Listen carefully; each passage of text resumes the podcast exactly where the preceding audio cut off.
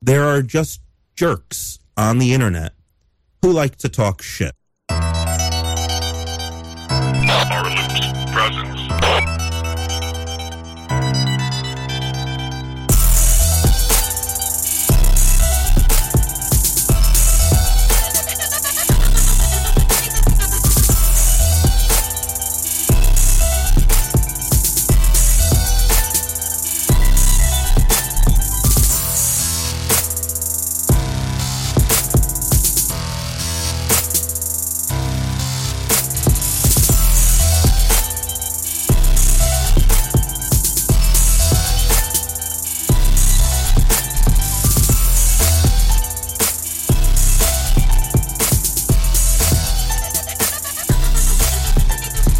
Folks, this is P. Basardo, and you are listening to Dimitri on Smoke Free Radio.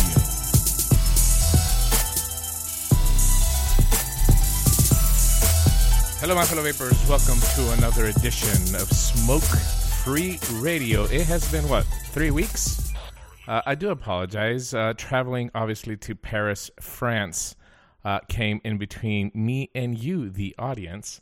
And last week, uh, kindly, I gave my spot up for Mr. Russell Wishtart. He had a really good show, uh, and I didn't mind doing that for my buddy.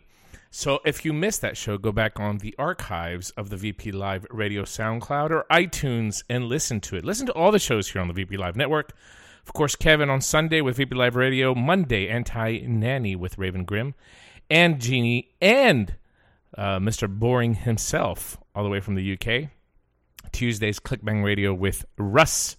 Wednesday night, Smoke Free Radio with me. And Thursday, the lovely Jeannie K with the Jeannie K show. Uh, let me just go ahead and get this out of the way. Screw it.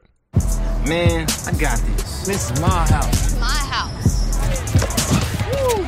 Call me. Call me CEO. I'm in charge. Cigarettes? That's not my thing. That's not my thing. Nah. No way. Why? Why? Because I'm not I'm not gonna let that even try to control me.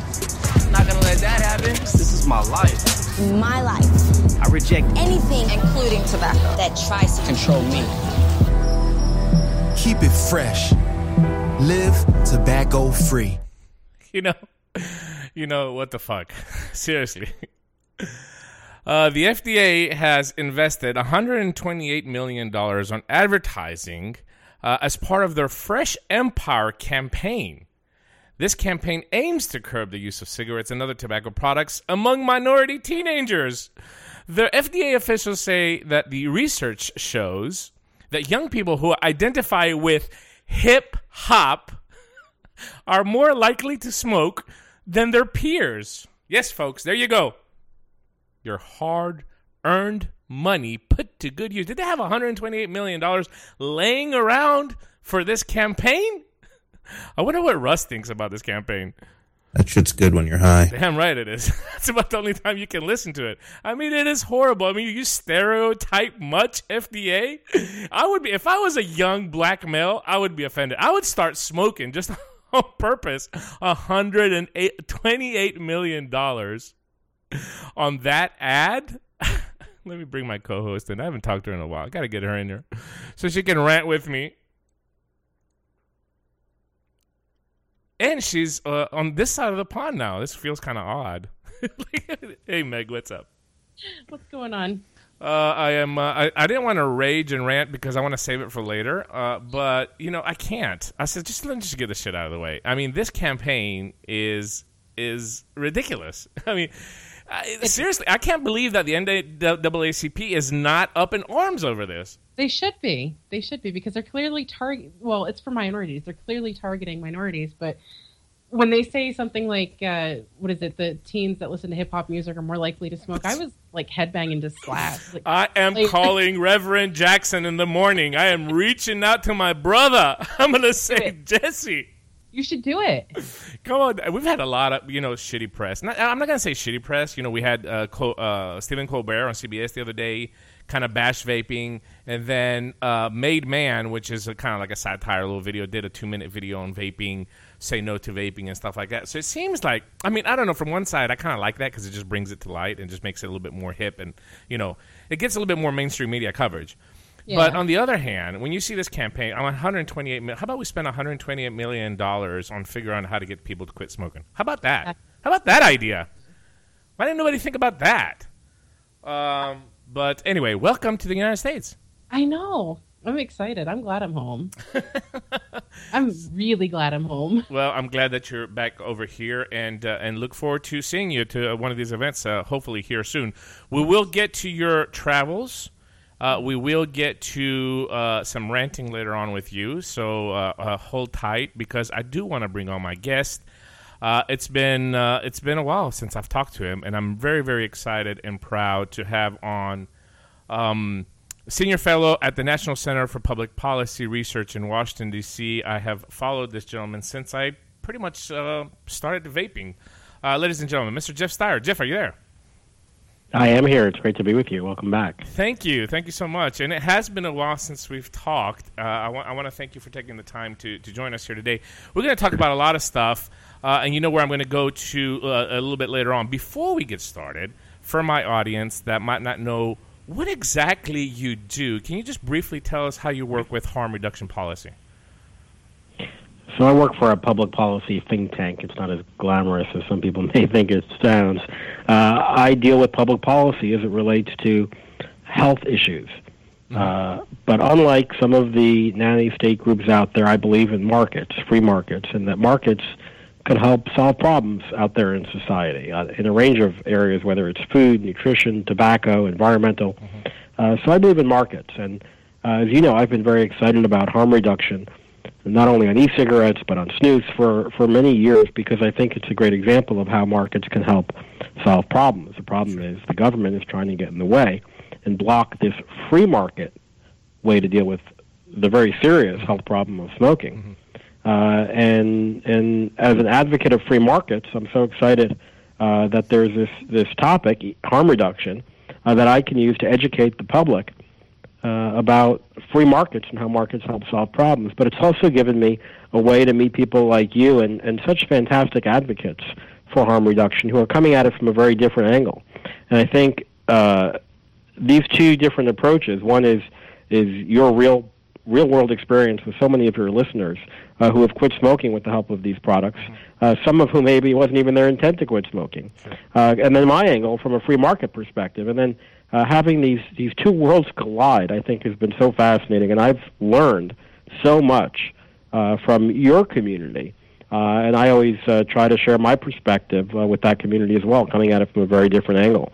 And it also helps you in the settings because you do get to to speak to people that we can't reach, uh, which I think is extremely important. But let me ask you this question: the, just the concept of harm reduction. It's a difficult sell. Uh, I mean, not only in the United States. I mean, it's a difficult sell gl- uh, globally. Some countries have taken it more. Uh, I mean, you saw what happened with Public Health England this past past few months, which was was a great thing that came out for, for especially for advocates needing some tools. But I mean, harm reduction, not specifically to tobacco only, but harm reduction is it's a difficult sell. Why is that? It is, but it is a difficult sell because anything that either looks like tobacco or people think might look like tobacco or has anything to do with tobacco in their minds is automatically bad because they've been told the regulators legislators have been told that it's you know a plot by big tobacco to keep people smoking. Obviously we know that's not true. But let me offer some perspective because I've been working on this issue for well over 10 years. I guess that's why they call me a senior fellow at the National Center. Eh, I've been working on this issue for so long that early on, it was a much, much, much tougher sell. Talk about the Public Health England report or all the positive media stories that, that you and others have generated over the past three or four years is astounding. Thinking back six, seven, eight years ago, before people knew what e-cigarettes were, before you know some people in the U.S. used snus, but it was just not a, a popular concept. Now it's as you pointed out earlier in the show, it's on the Colbert Report, and obviously he poked fun uh, at, at our side, but he was poking fun because he knew there was another side to the story. Right? He knew there was another aspect. He knew this this was popular among former smokers and people who were quitting. So I think we have made, uh, you know, if you take a step back, if you take five steps back, five years back, ten years back, to see some of the articles, the op-eds written on a regular basis now, it is mind-blowing how much progress we have made in introducing this idea that there is a less harmful way to get your nicotine, and that could actually improve public health. That was a hard sell before. I think the e-cigarettes, at least in the U.S., have been a proof of concept. And in, in Sweden, and the, the, the, reason I say at least in the U.S., because we've had the proof of concept mm-hmm. before. We've had it in Sweden and Norway with snus. But now we're seeing it in the U.S. and elsewhere with e-cigarettes. That we have made such tremendous progress that I think it's important to note it uh, because I know it's easy to get down and oh, Sure. Stephen Colbert is making fun of us, and Yeah. you know all the negative news that we see. Right. Sure. From a, I, I, I from agree. a perspective agree- standpoint, yeah, we I- have made such great progress. I, I agree with that. I agree, and that's why I didn't even, uh, you know, I did. I spent a little bit of time on Colbert uh, when I started the show because I think it was a good piece. I, I mean, from a good piece from the perspective of, hey, we're getting out there now, we're being heard, and you know, when you see these prominent figures mentioning it, or even doing a you know comedy piece on there, that's a, I don't think that's a, necessarily a bad thing. I remember the last time that we met at the TMA conference, and you came up to me and you said, because you know, the life of an advocate, but people like me and Em and all these other people in the community that that really are very passionate about this product. Sometimes we feel down and out. We feel defeated. We feel like like you know we, we, we really haven't done anything. And you told me at the TMA this is not the tr- this is not true. Look what's happening and look at some of the people that we have changed their minds and we've changed the ideology. And I want you to specifically now on the e-cig issue within your you know your circle and what you've seen the last at least 3 or 4 years. Some of the changes, some of the people that you've seen come over to our camp. Well, you look at uh, you mentioned TMA, and by the way, that was before uh, that was before Public Health England came out and endorsed e-cigarettes, right? So I was saying back then, look at all the progress we've made, and we've made progress since then. Uh, and it's a it's a steady a steady uh, progress that we're making, and that's why I don't think uh, we should be down about it. Uh, but everywhere you turn, there are going to be critics, and the more success that we have, uh, the harder the critics are going to push back. Critics like the obvious ones, like Stan Glantz. But I would have said critics like the American Legacy Foundation, Sure.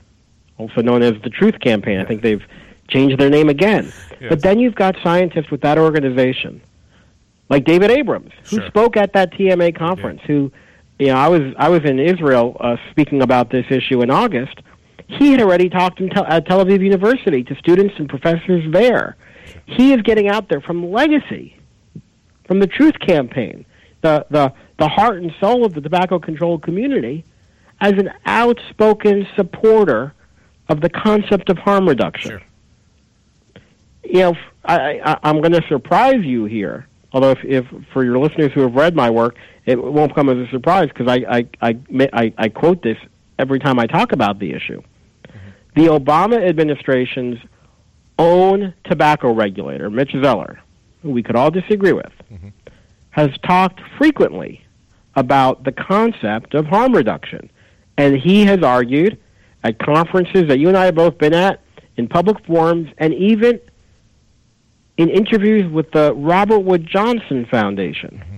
This is the Obama administration's top tobacco regulator, Mitch Zeller, that we, sh- we, the FDA, ought to keep in mind that if people are getting their nicotine from the most dangerous source, that we may want to change that, and that tobacco regulations at the FDA should keep that risk c- continuum in mind when we regulate. That's not you saying it. That's not Big Tobacco saying it. That's not even me, a free market advocate, saying it. That's President Obama, the Democrats' top tobacco regulators saying it. You've got the the Obama administration's top tobacco regulators saying it. You've got the Legacy Foundation, at least one or perhaps two of their top scientists saying it. You've got Public Health UK saying it.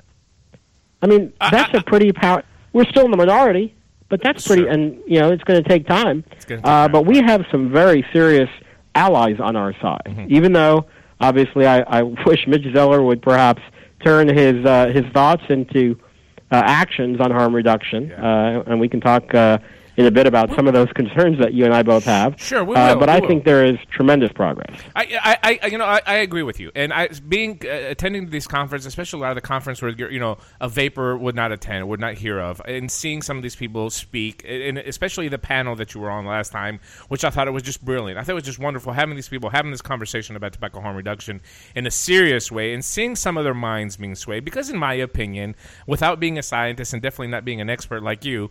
I mean, it doesn't take a scientist to understand that if you are truly for public health, how can you not buy into the concept of of, of, of, of harm reduction through the use of electronic cigarettes when uh, at least what data we have now shows that it's by magnitudes less harmful than traditional tobacco. So why do you think that the, we do have those Mitch, not excuse me, not Mitch but Stanton Glantz of the world? Why do we have those people and like-minded people like him that are so adamant about this product? Well, because I believe that they see it for the threat that it is, not only to big tobacco, mm-hmm. but to big government. Because there is a synergy between big tobacco and big government, right? Big tobacco makes money selling cigarettes. The government makes money on taxes selling cigarettes. That's one obvious Sure. connection. But to me, the more important and perhaps harder to see connection and this is if you'll excuse me for being a bit thinky, but I do work at a think tank, mm-hmm. and, and and and feel free to challenge me if you don't think I'm right. But I believe that you know we've got this social contract, right? We live in this supposedly free world, but we have decided, we as a society, we as a country, we as members of a state or a city or county government or, or citizens of those governments have given up some of our rights mm-hmm. to the government to protect us. It's, I think, a pretty rational thing for people to do. Sure. And the government is here to protect us from threats that lurk out there. Mm-hmm. And I think that's a good thing. We, you know, I'm not an anarchist, right? We want the government, we want regulation to be science based and to protect us from real risks. Mm-hmm. So we've given up because of the very serious uh, threat of, of cigarette smoking. We've given up the right to buy a cigarette for what it costs, and we pay a lot more for it Right. to protect us from smoking as a, a sin tax on cigarettes. Mm-hmm. Uh, we've given up the right to some of our money to have the government advertise about the dangers of smoking. Mm-hmm. We've given up the right to buy cigarettes without all sorts of warning labels on them or to sell cigarettes without warning labels. The government puts warning labels on these things. Mm-hmm. The government has all sorts of control how we live, all, all sorts of control over how we live, and we've given the government that control under this social contract. And the idea is that companies are out there to make money. They don't care about your health. So we need the government to step in. But here you've got the e cigarette.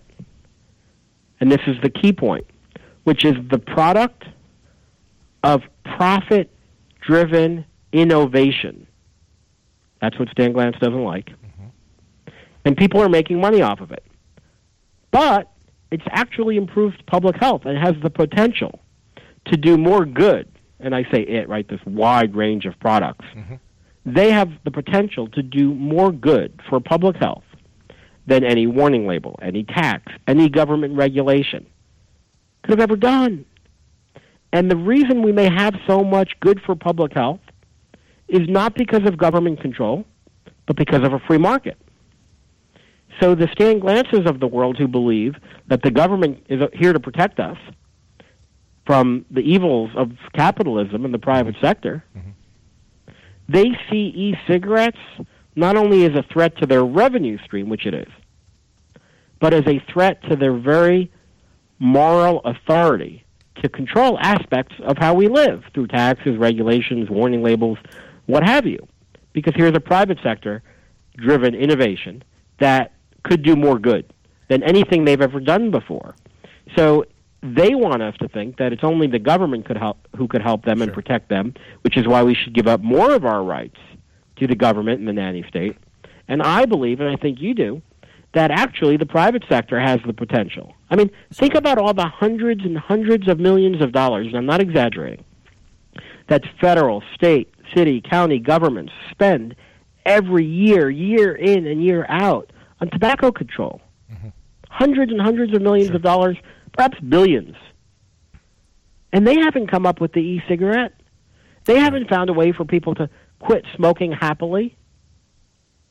So you think, So uh, let me just on that point right there. So it's a combination of what you said, but also do you think that the last 20, 30 years of tobacco control that has failed, it would be kind of them admitting that, hey, listen, what we've done the last 20, 30, it really hasn't really cut down youth smoking. It really hasn't declined. But more and more people are smoking. It really hasn't benefited public health. We really can't admit that, though. And this product here is coming along and, and can threaten these last 20, 30 years of this investment basically by the same people that are dying because they're the ones that are paying the taxes through it. Uh, that has not worked. It, it simply has not worked. That's right, and, and you know they're going to take credit and say cigarette smoking rates have come down. I think they've come down because of a greater awareness over time. There's a lag time.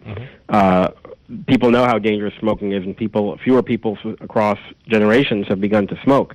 I, I think you know kids smoke because their their older brother or sister or cousin or uncle or aunt or parents smoke. And it takes time this for, for it to trickle down through society that people are going to smoke less. I'm sure some of the restrictions that they've placed on smoking have had some effect, but it's it's bottomed out.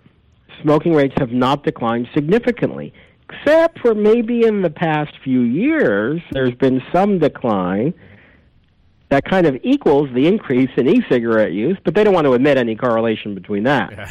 Uh, in my world, it's good for whatever reason. You know, I always think when you're working on a project, it's always good to share credit. Maybe from the harm reduction, from the anti-smoking perspective, maybe these nanny staters have done a little bit of good. I think it was mostly through education and awareness. Let them say it was uh, smoking restrictions that did some good. Okay. But those restrictions have not done any good in recent years. They, the, we have not seen a continuing decline in smoking until e-cigarettes came along, of course. Sure. So I think perhaps it's time to say, okay, whatever those restrictions were over the past couple of decades, maybe they did some good, but they've stopped doing good. How do we get smoking rates lower, especially among people who don't want to be smoking? The gum and the patch don't work for a lot of people. We know that. You know, if you listen to CVS, uh, who says that cigarette smoking rates have gone down because they stopped selling cigarettes, well, uh, that's absurd. So why why would people? You know, if you look at the number of people still smoking, and you look at that sector of people, how do you give them an option? And to me, it's about giving them an option. To the government, it's about how do you force them to quit. I think the best way to help those people who are still smoking is to give them additional options. Sure. That's why I'm excited about snus, about cigalikes, about mods, about next generation products, about next generation products we haven't even thought about yet. Because I believe in consumer choice. I, I think markets are better at solving these problems than governments are. Sure. And I'll concede maybe the government has done a little bit of good over 20 or 30 years, but they're not doing any good today because they're driven on maintaining control over how we live and not driven by solving problems. For people like David Abrams, he's driven by solving problems, and even though it's making him highly unpopular in his professional community of tobacco control, mm-hmm. he is a hero and is standing up for science. Three four there are seven. others out there li- like him Yeah. who are standing up for science. And, and they have taken some heat uh, as well too, and I have noticed that as well. 347-308-8329. Press one if you have any questions or comments for Jeff Stier, and of course, Twitter at Vaping Greek uh, hashtag Smoke Free Radio. Before we dive into the FDA thing, let me just ask you another question because I was watching the Indiana hearing yesterday, Indiana uh, and and what I noticed was. A, a few times during the hearing yesterday, the Public Health England study was mentioned. I'm getting a little bit of echo. I don't know if that's coming from you, Meg. If you can mute it on that side. Um, I, I, I noticed that a few times that the Public Health England uh, study that was mentioned, the legislators there in Indiana uh, kept asking for U.S. studies, right? Uh, it, it, What have we done here in the U.S. to show that this product is helping pe- people quit smoking? Uh, you know, okay, we appreciate uh, the the cardiac cen- center in Athens, Greece, and, and the U.K. Especially, this is I'm just one of the, one of the legislators that was talking. Uh, but uh, you know, we this is what's happening over there. We need to find out what's happening in the U.S. I mean, we have such great science to back up what us, the advocates and the tobacco harm reduction advocates, are saying. But it appears now lately that these politicians here in the United States are shifting it around, saying, "Hey, listen." This is uh, we don't have anything here in the U.S. to back up what you guys are claiming to do. How do we how do we fight that? Could you imagine? could you imagine for a moment if there was a landmark study that said that cigarette smoking causes lung cancer, and that study was done in Europe? Could you imagine if some legislator from Kentucky got up and said, "Well, that's just you know Europeans. They're very different from us Americans." Yeah, that's absurd on its face. that that the Brits are so, di- and it's not the first time they've used this approach because you, you've heard me talk about snus, and I'm a big advocate Sure. for harm reduction across the board. And smokeless tobacco products, you know, in Sweden, the data is very clear. Dr. Brad Rodu's data is, is just the Swedish experience is so obvious that when you reduce your exposure to smoking, that you're go- not going to get lung cancer. Yeah. I mean, you don't need to be a scientist to understand that it's the tobacco burning and being inhaled into the lungs that causes lung cancer, and that if you're not burning tobacco and you're using snus, then you're getting your nicotine and you're not getting lung cancer. Well, we've got data in Sweden and Norway that shows that to be true among the Swedish men who aren't smoking anymore and are using snus. Yeah. So the uh, General Tobacco put in a mo- modified risk tobacco product claim to say, hey, snus is not as dangerous as smoking. Can we uh, adjust the warning labels and have it be able to make a claim based on that very clear science? And to make, if it wasn't obvious, obvious enough to the tobacco control community and the FDA, they presented data out of Sweden and Norway. And the scientists on the advisory committee at FDA said, well, you know, that's data out of Sweden and Norway. We don't know if it applies to, to, to American human beings.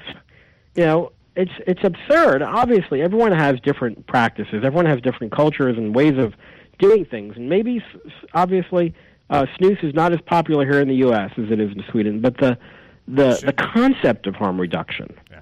the, the principle still applies. And the reason, perhaps, that we don't have data on that in the U.S., and the question that legislators are asking, probably fed to them by the American Lung Association or the American Heart Association, when, which who are inexplicably opposed to harm reduction, maybe the answer to that question should be another question, Yeah. and that is, why hasn't the CDC come up with that answer? Right. You know, Dimitri, you know that I'm I'm Jewish, uh, and and there's often a, a, a joke told in the synagogue. Why does a Jewish person always ask answer a question with another question? Another question. Yeah.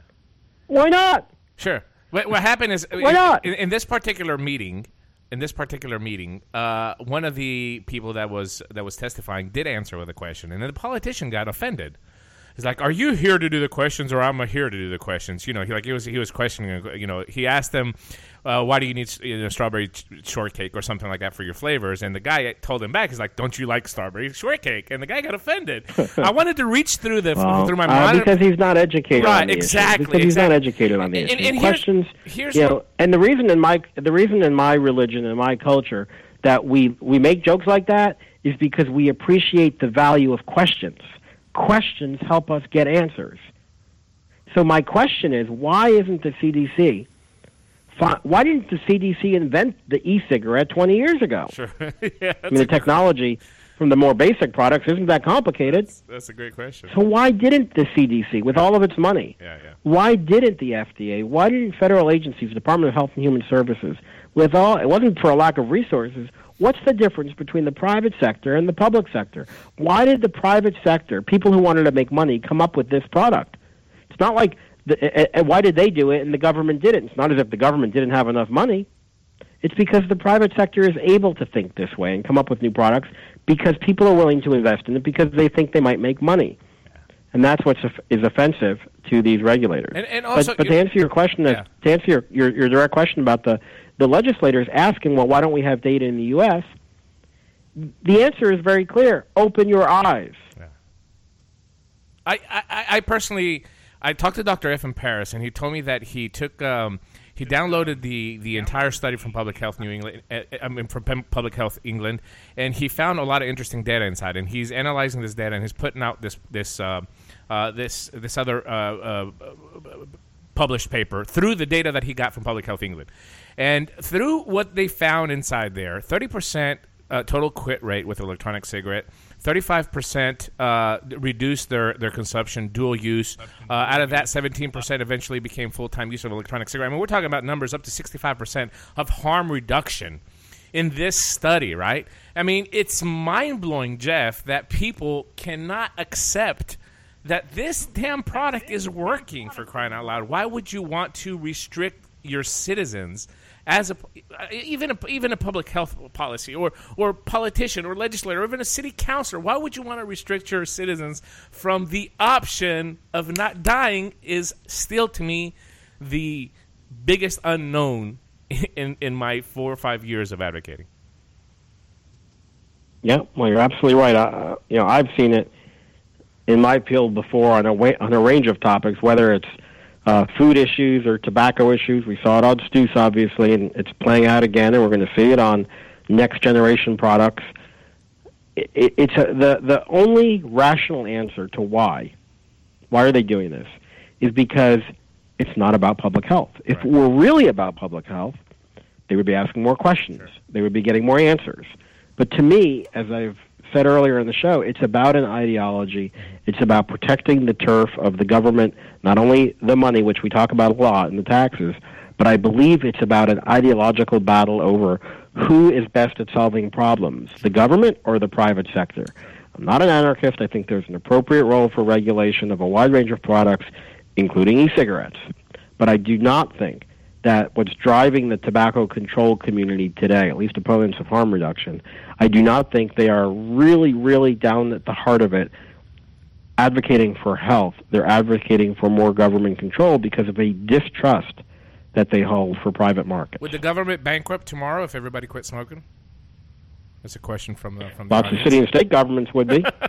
we wouldn't have uh, child health care anymore. It was built on SCHIP and a dollar a ta- dollar a cigarette tax, Yeah. dollar a pack uh, cigarette tax. So, uh, yeah, the government relies on cigarette taxes a lot, but I don't think that's at the heart of it. I think it's it's deeper than that. And if you know, I, I think a lot of people say, well, we ought to just tax e-cigarettes, and then the government will won't be opposed to it anymore. I don't think that's true because I don't think it's only about the money. Right. And obviously, let me just say for the record, I think that would be a really bad idea to tax e-cigarettes like be, cigarettes. That but would be a very, very bad idea.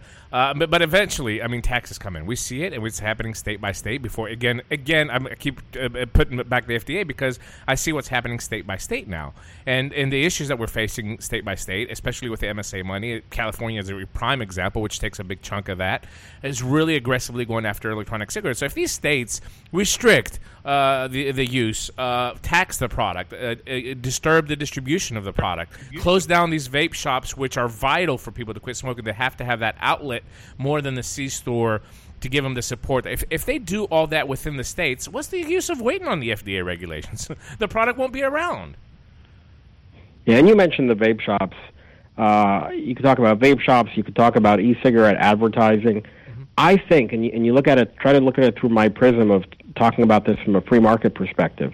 I think every television commercial you see for an e-cigarette, every piece of marketing, advertising, every interaction between a vape shop owner and a potential customer, almost all of whom are adult smokers, each of those is a public health activity being funded by the private sector. That has one difference. It works. Yeah. The public, the government spending on these issues isn't working much anymore. So when I look at what is the government doing to help people not smoke and what is the private sector doing to help people not smoke, I see interactions between vape shop owners and smokers, and the vape shop owners are educating smokers. I see commercials late at night advertising e-cigarettes. Maybe they maybe maybe they aren't the most effective e-cigarettes out there, and the mo- they're maybe they're not the most popular products. But we do see those products being advertised, and it does open up people's idea to a less harmful way of getting your nicotine. The government is not doing an effective job. I mean, I live in New York City. Up until at least very recently, the New York City government was paying for television commercials. Sad to bring this up during Yankee games. uh, Don't don't, don't rub it in. I'm still crying from from ten night. years ago about people in the hospital from smoking, and they were such. I mean, they were talking down to people. They were telling adult baseball fans that smoking is dangerous. I mean, who are they? Who is their audience? Are they really going to get help anyone quit smoking by showing someone who can't speak anymore from a ten-year-old television commercial? Mm-hmm. But the e-cigarette commercials that the government wants to restrict are actually finding smokers and getting them to quit.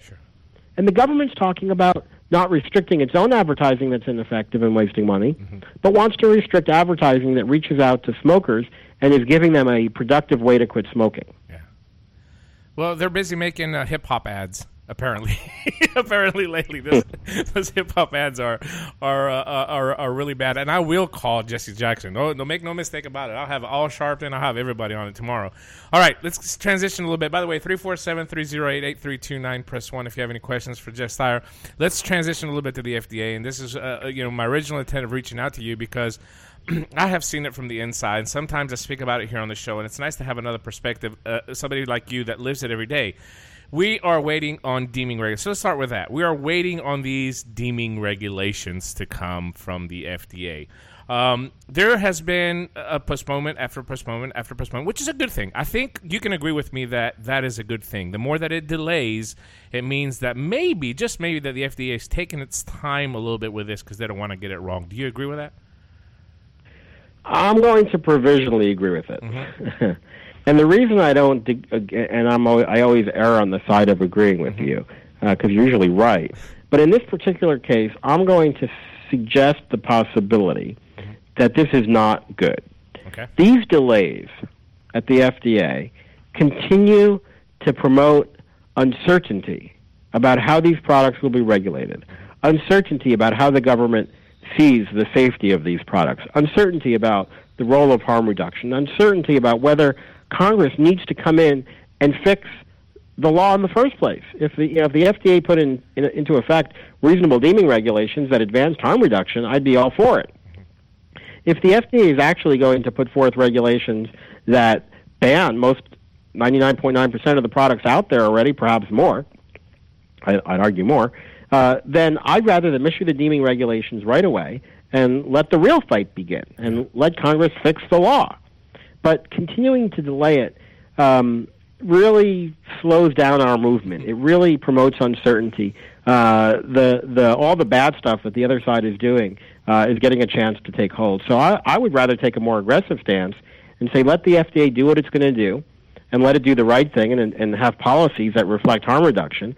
Or if the FDA is going to speak at once out of one side of its mouth and say we endorse the concept of harm reduction, Right. but then apply the law in such a way through the deeming regulations to actually undermine harm reduction, then I think we ought to just we ought to get on with it and, and have the have perhaps a legislative battle. Sure. So you're Uh, saying but let's all just this put it out, uncertainty right? and all the delays, I don't think help us anymore. So you say just put it out, whatever it is. Let's deal with it. Let's at least know where you stand, so we can start working on and trying to fix what's wrong. Because obviously there will be some wrong stuff in there.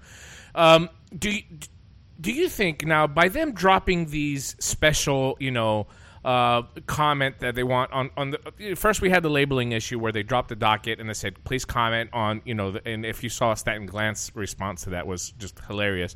But first we have the labeling issue. Now all of a sudden they're dropping this um, this one thing that every business owner and even advocates, even though advocates have the right to say anything that they want to, has always been walking this fine line. The clarification of when products made or derived from tobacco are regulated as drugs, devices, or combination products amendments to regulations regarding the intended use of the product. Okay, um, so do you think by them dropping these little special dockets that these are kind of like a preamble to the actual regulations that are going to come out? Are they, are they trying to maybe thin down a little bit the industry, or they're trying to manipulate their ways to try to cut down some of the existing products and the steam, no pun intended, that they have taken? Well, certainly, there, the the most recent uh, directive that they put out, the clarification about when products made or derived from tobacco should be regulated as drugs or devices or both, C- certainly to me looks like a regulatory move, preamble, as you say, perhaps, to create uh, what I would call a basket, a regulatory basket, to put harm reduction products in on the drug and device side rather than on the tobacco side. We know about the Sottera decision that said, look, these are not e-cigarettes, at least those e-cigarettes were not drugs or devices, they were tobacco because And- they're and- derived from tobacco. Expand that just a little bit, just for And- the listeners that, that might not know. Expand that Sottera decision a little bit because I, I think this is going against that Sottera decision. Where uh, explain us exactly what that decision said and how it applied electronic cigarettes to tobacco as well too from Judge Leon. So the FDA has. So first of all, the FDA has no authority. Uh, this is like Law 101.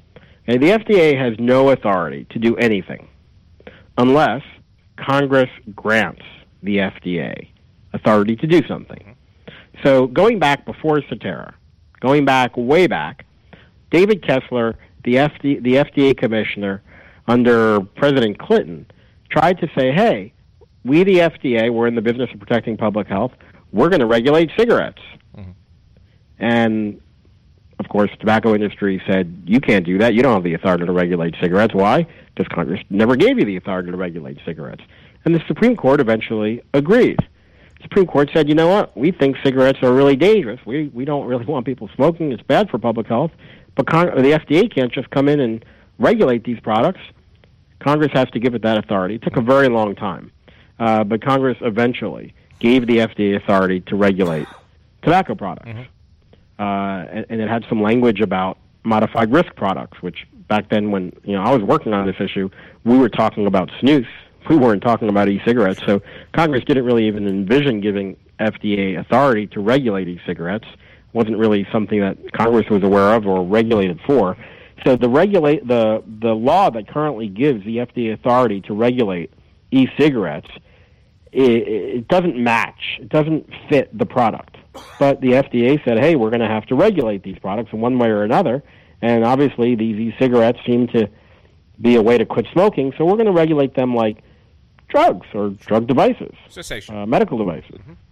And there was a lawsuit about that and said, you know, you can't do that because these are really tobacco products. And uh, Judge Leon essentially said the law that gave the FDA authority to regulate tobacco products was written very broadly and said a tobacco product is defined as a product that's derived from, tobacco. And the nicotine, the court found, Judge Leon found, the nicotine in e-cigarettes today, and, and when the court case came out, those e-cigarettes had nicotine, at least the ones with nicotine did, had nicotine derived from tobacco because that's the best way to get nicotine. Uh, and therefore, according to the way Congress wrote the law, the FDA does not have authority to regulate e-cigarettes as drugs or devices, so long as they don't make a certain claim, which we'll get into. But rather, because it's derived from tobacco, then they're going to be tobacco products. And the regulatory structure that Congress set up for the FDA to deal with tobacco, that's the, the, the division of the FDA, and the rules about tobacco products are the ones that apply to e-cigarettes, at least the ones with nicotine in them. Now, if an e-cigarette manufacturer came out and sold an e-cigarette for the very purpose of helping you quit smoking, mm-hmm. even under Judge Leon's decision, that would be a smoking cessation device, and it would be regulated on the drug and device side rather than the tobacco side, and it has a whole different set of rules that apply to it. For instance, for a drug and device, the product has to be shown, just like a medicine, needs to be shown to be safe and effective. Well, on the e-cigarette side, as you know, with modified risk tobacco products, there's a very different standard in place. It has to benefit the public health, both for the individual and for the population as a whole. It's a whole different standard. So, how do you regulate these products? Well, it depends on what claims they're making. So, I think what happened recently with this clarification, and I, I, I got to laugh because it's more than 30 pages of clarification. the FDA can put out a hip hop ad targeting an audience, uh, and it's very clear what the FDA meant in their hip hop ad. They, they do know how to communicate. Uh, but in the summary section of the clarification of products made or derived from tobacco being uh, drugs or devices, uh, in the summary it says, this action is intended to provide direction to regulated industry and to help avoid consumer confusion. 33 pages of avoiding consumer confusion. I'm trained as a lawyer. I did pretty well in law school. Uh, I study laws for a living. It did not avoid consumer confusion for me. It Did not at all. You know, this is. I, I would have understood the hip hop ad better. you can relate to that a little bit better than than this this analysis, right? So obviously, it's not there to provide. Um, Do you think they're going the route consumer. to push us back into that? Do you think that? But let me tell you why. Let me tell you why they did that. And obviously, I, I, I I'm not going to know what the deeming regulations say, but I think they're. And and you know, I'm talking to you now as a lawyer, as a regulator, as someone who thinks like the people who wrote this regulation think. Mm-hmm. Best I can tell. they're trying to create a regulatory basket on the drug and device side because the way lawyers and, and policymakers and regulators think is is very structured based on what the regulations say. And let's just say an e-cigarette company came out and made a claim, and I'm going to make it make it easy, and said this product will help you quit smoking. Then it is regulated as a medical product, as a drug or a device or a combination thereof. So the FDA has done a lot of work recently on deeming regulations, which fall under the tobacco category, but it doesn't have much in the way of defining what these products are. That would be a, a, a drug or a device. So I gave you a very obvious example. Uh, you know, if it if it's meant to help you quit smoking, but what if the product, and this is why I find the clarification that the FDA uh, issued recently as troubling, is because it seems to create a basket on the drug and device side that's pretty big. And that's why I'm concerned. Because it seems to be saying that if this product is supposed to make you feel better or is supposed to do something that is medical like, if you know, we, we, we, we often laugh about the language uh, regarding uh, nutraceuticals or or these uh, things that are meant to help improve your structure and function of your heart. Well, the reason they use that language is because they don't want to be treated as a medicine. Because if you, know, you took uh, ginkgo biloba uh, to improve your memory, and it was and, and it says to help improve brain uh, brain structure, brain function, well then it, it's kind of that that language is meant is le- is legalistic language meant to exclude the product from being regulated as a drug because there's separate le- legislation that gives the FDA authority to deal with dietary supplements. So we know there's also now separate legislation that helps the FDA deal with drug with uh, tobacco products. But what if, what if an e-cigarette or a product derived from tobacco made a medical claim? Well, then it's got to be treated like a drug or a device, and that's what this uh, clarification is meant to do. I have It's meant to kind of create that basket, and and with definitions of what these products are. It's very, very. And, and, and the FDA also pointed out that if you're doing medical research uh, and you want to do a test uh, and you're, you're making certain medical claims, how it's going to be not a modified risk tobacco product claim, but it's going to fall within the uh, the disease claim under uh, under the drug and device law. I, you know, I've read it. I read it. I read all pages. I, I- I didn't understand most of them, but I'm trying to pull some stuff out that is really troubling to me.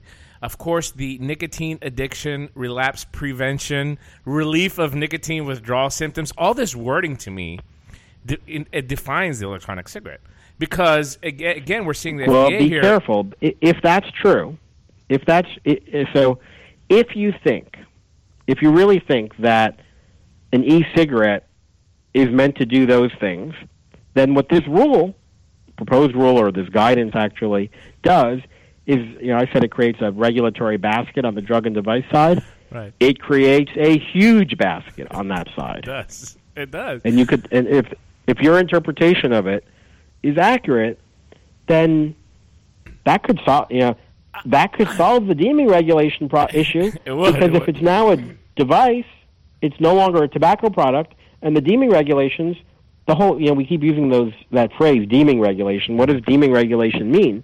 It means that the FDA is deeming these products as tobacco products. So let's just say, I mean, I, I'm being imaginative here, but just to, for uh, illustrative purposes, if the deeming regulation, as we all expect it to do, will ban 99.9% of the products because there's no grandfather product, there's no original predicate product, and you'd have to go through this very uh, probably impossible uh, route of getting a product approved as a modified risk tobacco product with obviously not accepting data from the UK or Sweden or anywhere else. And you couldn't do, even do these studies because it would be impossible to educate the public about how much less harmful these products are than smoking. So it would just be impossible to get on. I call it an on ramp. Uh, there's a substantial equivalent on, ramp that if these products are substantially equivalent to one that was on the market before the grandfather date, well, they're closing off the substantial equivalence on ramp. Yep. And the other on ramp is modified risk tobacco product, which is going to be impossible to prove. We'll see what they do on snus, by the way. Stay tuned on that. Sure. But let's say they close off the substantial equivalence approach of getting a, an e-cigarette on the market under the tobacco rules, and they we know the modified risk tobacco product standard is is very very expensive at, at the very least uh, to meet if if you can at all.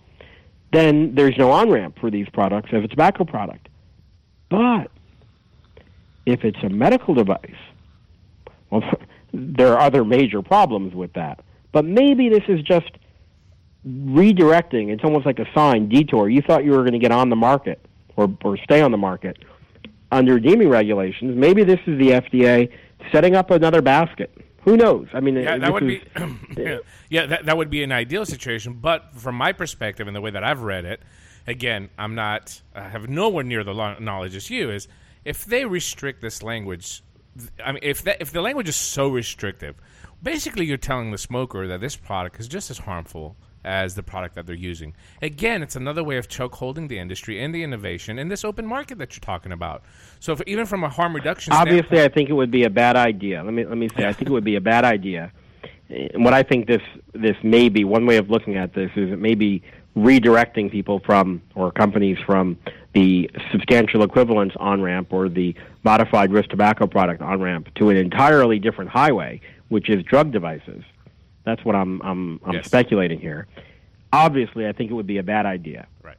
and and I have problems with Public Health England even for going that route. And Right. I mentioned earlier I was in Israel. In Israel, legislators have thought about uh, treating e-cigarettes like uh, like chant like Chantix. Like the government gives away Chantix to smokers in Israel. That's what they call it in the basket, in the medical basket that the socialized medicine system there covers. If you're a smoker, you get free drugs. So some advoc- some people who heard what I was saying in Israel said, "Hey, if these products are so good, maybe we should just give them away to smokers, or or you know treat them like drugs that we give to sick people." I think that's a very very bad idea by medicalizing these products. I think it's a bad idea, but I, I'm just I'm thinking that's what they're trying to do here. Sure. Uh, HR twenty fifty eight. A question from the audience. Um, uh, you know, what is the latest? How is it moving along? Do you think that we have a chance with it? You know, if there's any hope in changing the law, and as I said earlier, I think the law was written before e-cigarettes were contemplated by many people other than some, maybe you, but most people were not thinking about e-cigarettes when this legislation, uh, I, when this legislation was being written. Most of it was already built in to regulations that already existed as a result of the Attorney General's agreement with the states. So uh, most of the FDA's law was already in effect the law before the law even passed. And the big debates back then were about whether the FDA was going to ban menthol cigarettes, whether it was going to ban flavored cigarettes and clove cigarettes. They weren't talking about flavored e-cigarettes. They weren't even talking about e-cigarettes. So this law was not written for today's time. If the deeming regulation one's very small. You know, it's getting a lot of attention now, but it was the tiniest little piece of this law. Who knows who came up with it? I mean, who is the the man or the woman who drafted that language, and what were they thinking?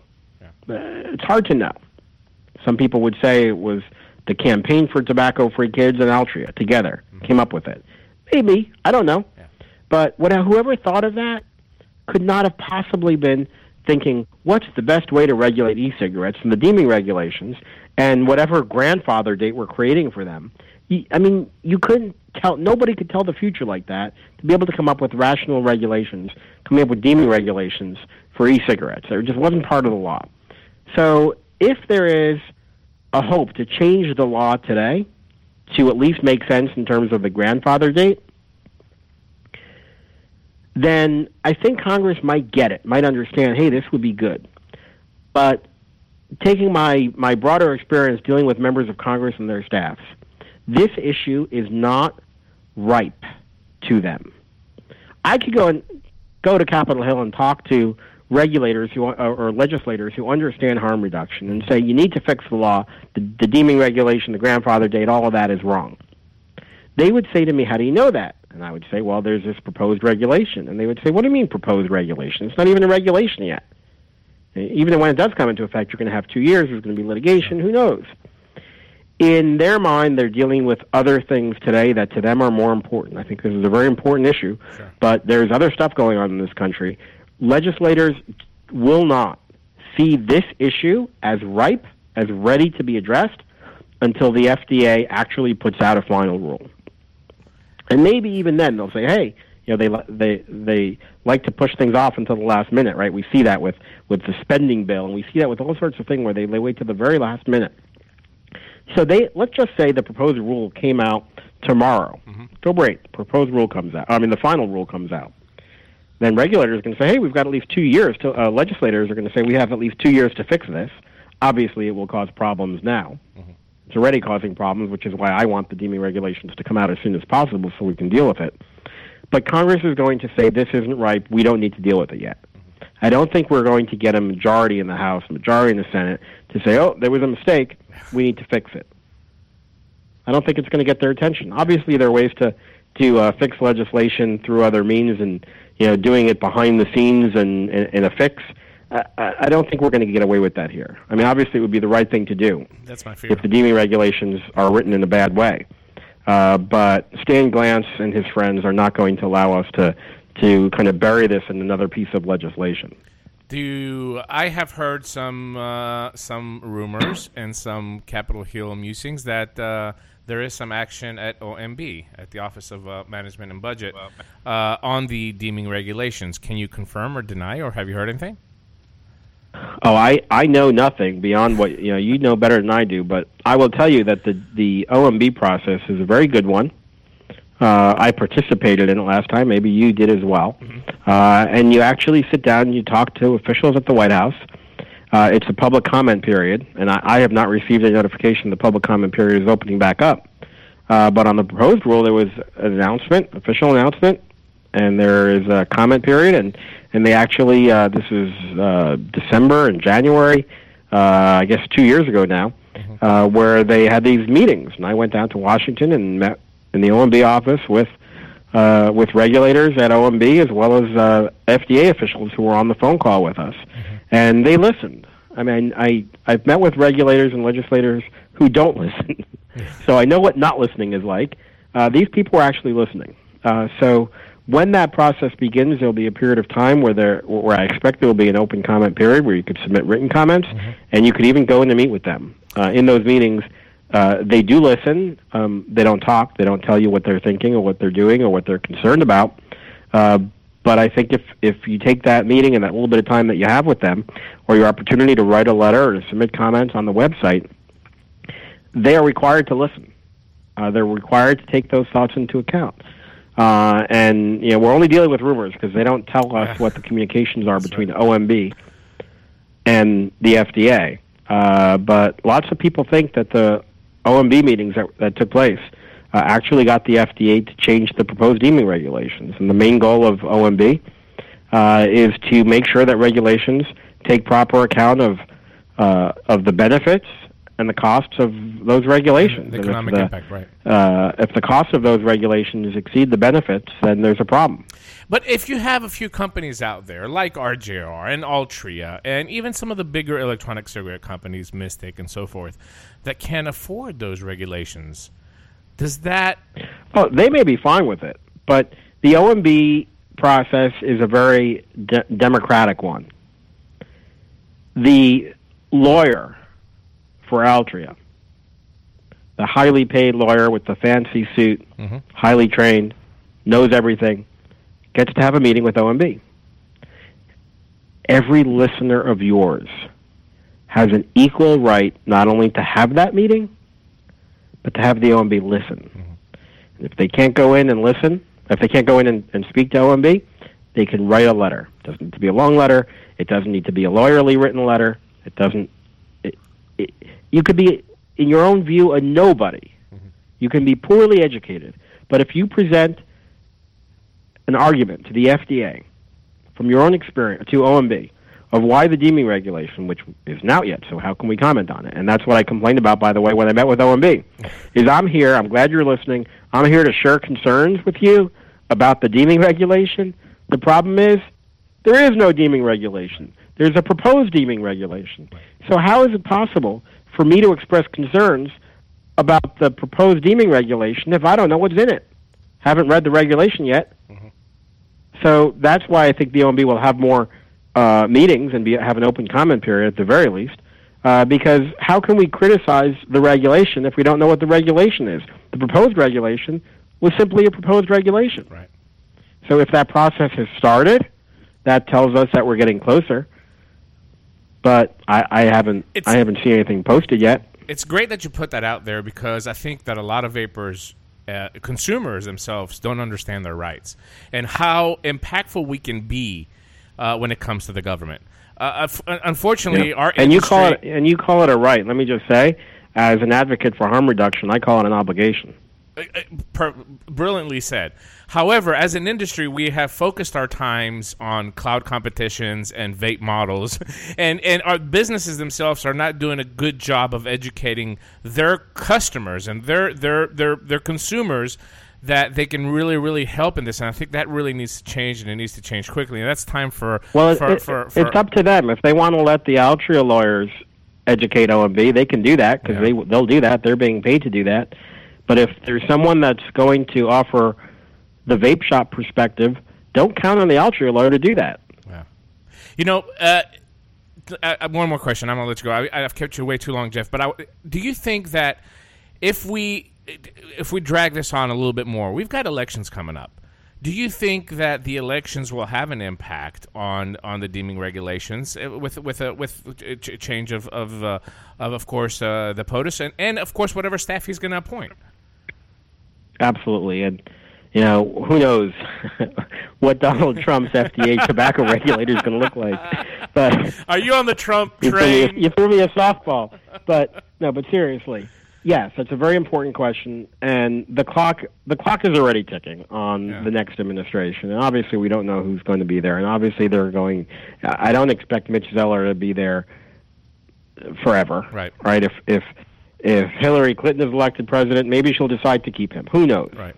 Uh, but yes, obviously, whatever happens in the election, there's going to be a new uh, a new president. Uh, whether there's going to be a new FDA, whether there's going to be a new version of Mitch Zeller, we don't know yet. But yes, if there is a new tobacco regulator, uh, this all gets thrown into question. Um, and, and you might be saying, "Oh, it's just you know I'm being too optimistic that the deeming regulations won't be enforced."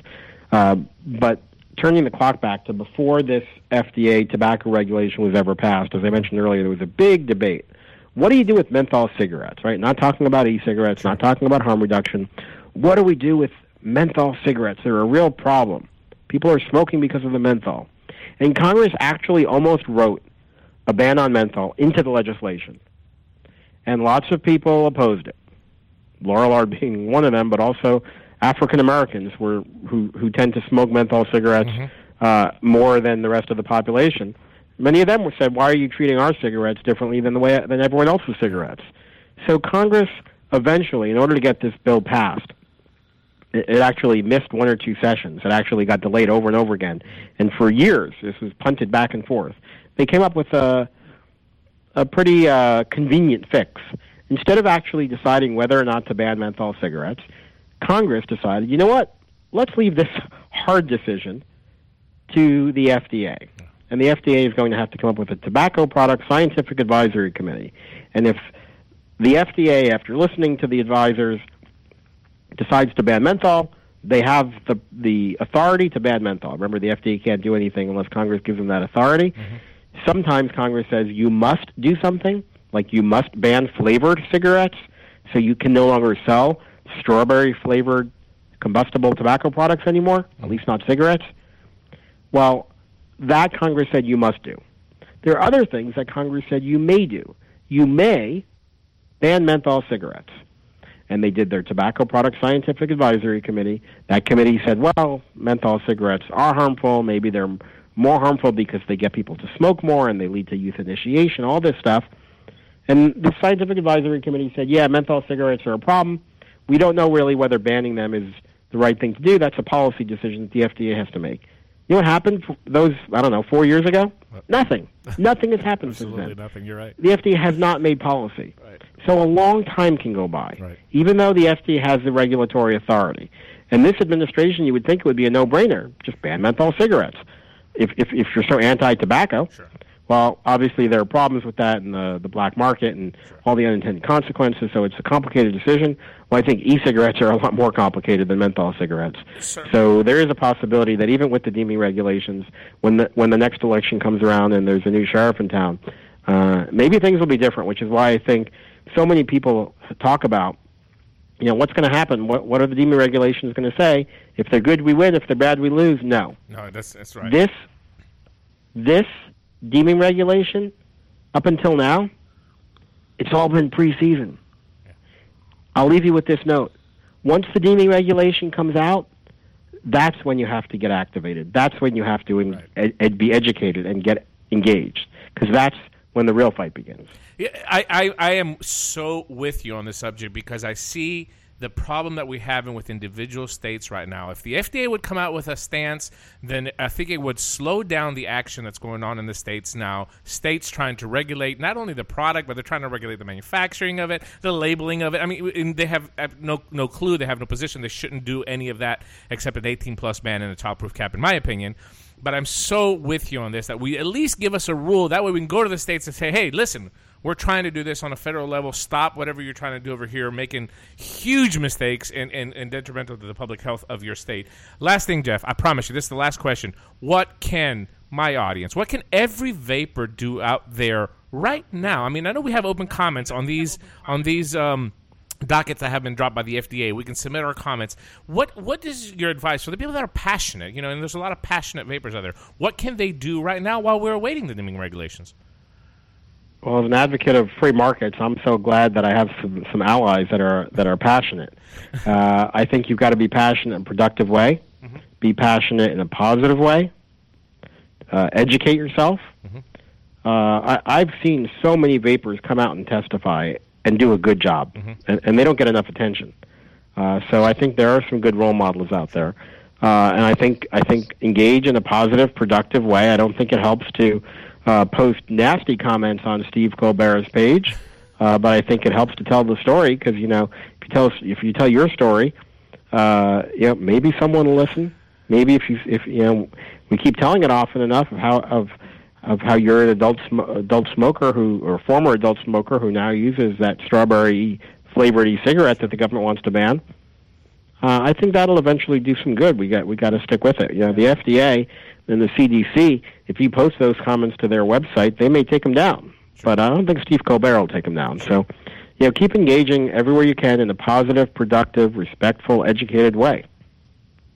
Jeff, you're brilliant. Uh, always such a great pleasure uh, talking with you. Uh, I always learn something new every time that I talk to you. And I certainly appreciate that as an advocate.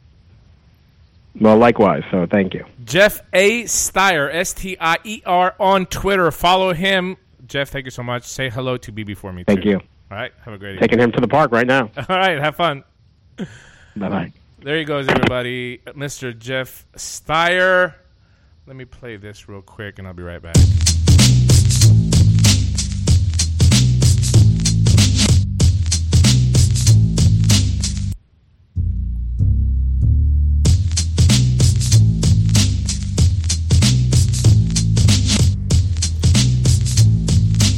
This is the one and only Glitzy Flitzy, and you are listening to the Greek god of sexiness, Dimitri. Hey folks, P. Basardo, the Greek lover is in the house. You're listening to Dimitri on Smoke Free Radio.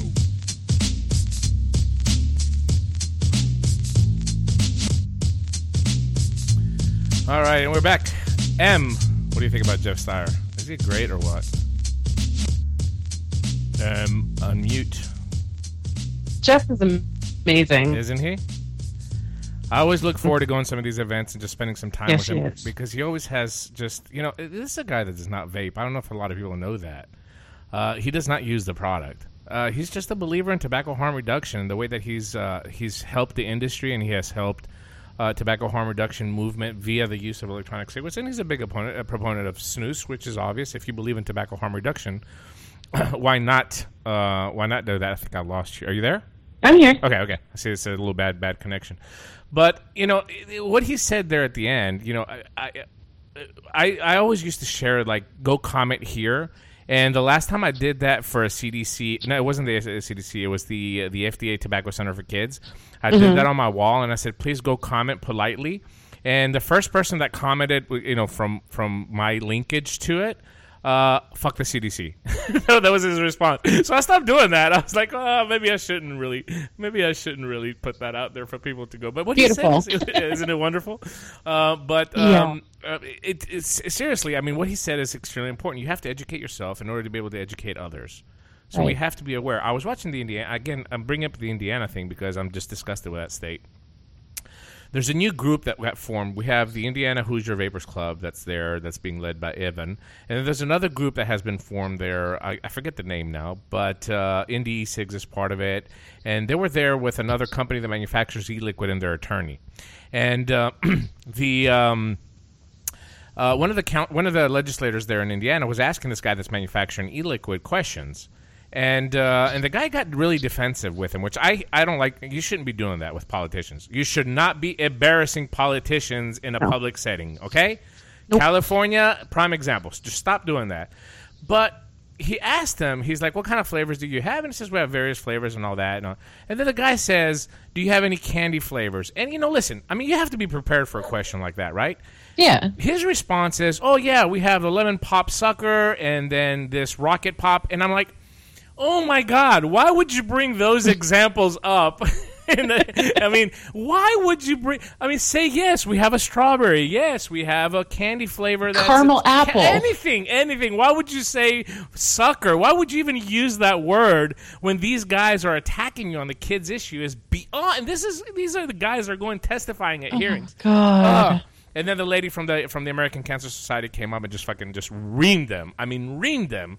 Um, you know, I mean, listen, I get it. Some of this is uh, dog and pony, and and and you know, they're putting on a show and they're saying, "Oh, we really care and we're doing these hearings to learn more about the product." Obviously, they're not. Okay, No. but at least, at least from our side, be ready to answer these questions professionally and don't don't uh, uh, don't don't ki- don't don't kill us. Um, all right, so I've got some ranting to do. Uh, I got a few a few topics that I want to talk about. I'm going to start with your blog. I read I read your blog, kind of giving us a uh, you know your your uh, your last couple of months of traveling and, and moving here to the, to the United States, and um, I'm going to start off with the issue. And the issue that you have is that, which is an issue that I've had lately. We've talked about it in private many times. Is the issue that you have is that when ad, when a- advocates are going after advocates Yep. simply because there is a difference of opinion, or because their issue might be more important than somebody else's issue. Expand Yeah. a little bit on that. it's not so much about a difference of opinion. Um, one of the first things that I did when I got back to Montana, it, it might have even been in New York. Um, I looked on a Facebook group. God knows we're like members of probably a hundred different secret ones. Mm-hmm. And the first thing that I saw was basically just somebody else telling somebody that their issue, whatever it was, I don't know if it was like a product label or I know somebody talked about a gun being in a picture of like some e liquids, whatever it was. It was just somebody saying, well, that's not a big deal because we have all this legislation and we have this, that, and the other thing. The problem that I'm having with it is that we have these advocates that are they're not like you and Phil and the Stefan Didaks of the world and Greg Conley's. They're not up there in front of these politicians and these legislators. They're people like me who are just kind of sitting at home and like looking in a Facebook group and going, "Oh God, that's wrong. Some you know something's not right with that." And so we tell our friends who are most of us are other advocates, mm-hmm. and a lot of us are like, "Yeah, you know what? We don't agree with that either." Product labels, guns and pictures with e-liquids, you know, trademark infringement, copyright infringement. And then you have somebody else come along and say, oh, well, you know what? That's not really that big of a deal because we've got this bill over here on Capitol Hill that we need to fight. So your issue with this is completely irrelevant because you need to go help us. But it is. But see, the problem that I'm having with it, it's an issue that us smaller advocates, the ones that aren't up here fighting the legislation in front of all these politicians, mm-hmm. It's little stuff like that that we can focus on that we can change because we've seen over the last year companies have completely rebranded Sure. to to get rid of the you know the kitty appealing images and the flavor names. So why is it that there's like I don't know maybe four or five people that have funding and have the visual and the vocal um, presence in our community think it's okay to come in and tell me or tell somebody sitting next to me that our our issue is just it's fucking stupid. Well, it's because they're getting funding from the same companies. I mean, it's that's that's the only thing that I can think of. I mean, it just makes you look it makes you look like shit. To be honest with you, if you Yeah. do that, because especially if uh, uh, uh, you know a long time ago, uh, maybe eight months ago, you were completely against uh, a, a topic like that, and now all of a sudden it does not become an issue. To Yeah. me, to me, and uh, as far as the federal regulations concerned and state legislations, that's the number one topic. Yeah. I think the youth appeal is is the number one number, number one topic. And this is uh, uh, I mentioned in the promo of the show that we're handing the industry over to big tobacco, and I want to expand on this. And this goes directly to to this topic of the child friendly labels, but other topics as well too. The way we handle ourselves, the way we put our products out there, you know, the manufacturing practices and all that. I have noticed, and this came to me, by the way, at a time when I was vooping, which is when, when all my my my really deep thoughts come out. But I was sitting there. I still haven't done that yet, you know. Really? Oh, you should try. it's like one hand has the mod, the other one has the phone, and it's like all of a sudden, here you go. Nice. Somebody says my mic is down. Hold on. I'm getting some feedback. Okay, that should be better. All right, so what I thought about was is I see some of these big tobacco companies that are taking this stance, right? They're they're not advancing their products. They're not trying to compete with the market. They're not trying to keep up with innovation. We're seeing some big electronic cigarette companies. I don't have to name them, but you see them kind of supporting what the vaping industry is doing. And we think to ourselves, "Oh, look, we got some help."